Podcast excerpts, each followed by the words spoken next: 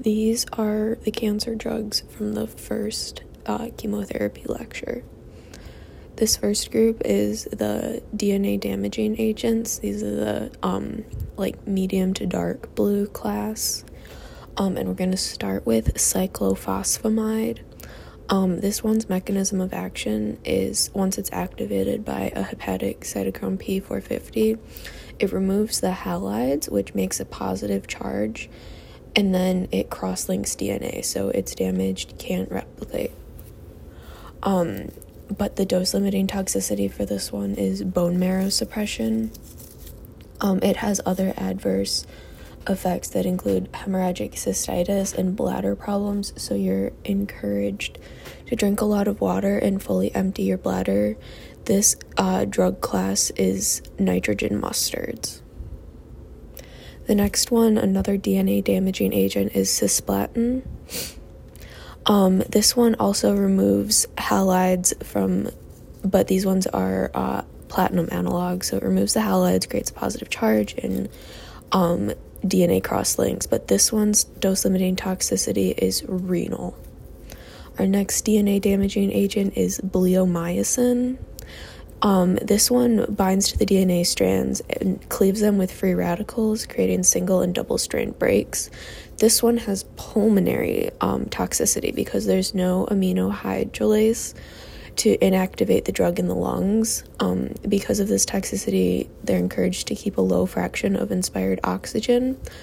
Um, and it may result in alopecia and hyperpigmentation, but it's more active in the um, M or G2 phases of the cell cycle. The final DNA damaging agent is doxorubicin. Um, this one has mechanisms of actions. First, it produces oxygen free radicals to cleave the DNA, and it also, this is the big one we talked about, um, freezes topoisomerase 2 to uh, cause strand breaks. This one also um, has dose limiting toxicity in the bone marrow, but it also has dose dependent cardiac toxicity, and this is due to high concentrations of enzymes in cardiac cells um, that activate the drug, um, but there's low levels of catalase um, to inactivate the superoxide anions. So, our next class of drugs are anti metabolites. These are like the light blue in your chart. Um, and starting off is methotrexate. This one's mechanism of action is a competitive inhibitor of dihydrofolate reductase that makes which make so that enzyme makes tetrahydrofolate. Without tetrahydrofolate, which is the vitamin B9, you can't make amino acids um, like thymine, guanine, adenine, glycine, or methionine.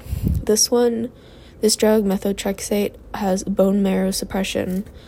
Um, and it doesn't normally reach the brain because of the blood brain barrier, but using high uh, dose protocols, um, you can reach the brain, but you follow it with leucovorin.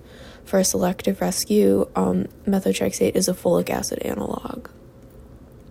Fluorouracil, fluorouracil, I don't know. Um, this is another anti metabolite, but this one is a pyrimidine analog. And its mechanism of action is that it gets incorporated into DNA and RNA and causes the inhibition of their synthesis. It also inhibit, inhibits thymidylate synthase, um, preventing the conversion of dump to T dump, which is part of the folate cycle. So we're not making folate, right? Um, that causes again an imbalance of the nucleotides again because folate is needed to make those, um, and that imbalance induces um, synthesis of DNA cleaving endonuclease that causes strand breaks.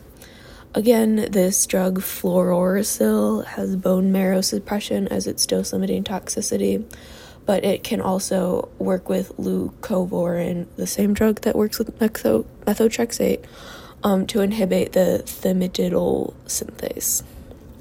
So, our next drug, another anti metabolite, remember light blue, is mercaptopurine.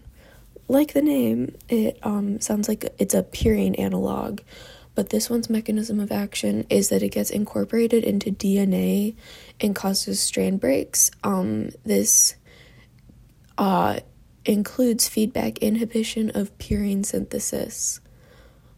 Oh, JK. Um, so, feedback inhibition of purine synthesis caused by this drug depletes the purine pool. So, low purines, probably because we have purine analogs. Um, the dose limiting toxicity is bone marrow suppression. Next anti-metabolite drug is allopurinol. Um, again, another anti-metabolite, and this one method mechanism of ac- action is inhibiting xanthine oxidase and allowing toxic buildup of chemotherapy drugs. Um, next anti-metabolite is cladribine, and this mechanism of action is to cause strand breaks. It depletes your NAD levels and therefore decreases ATP formation. It's also resistant to breakdown from adenylate deaminase.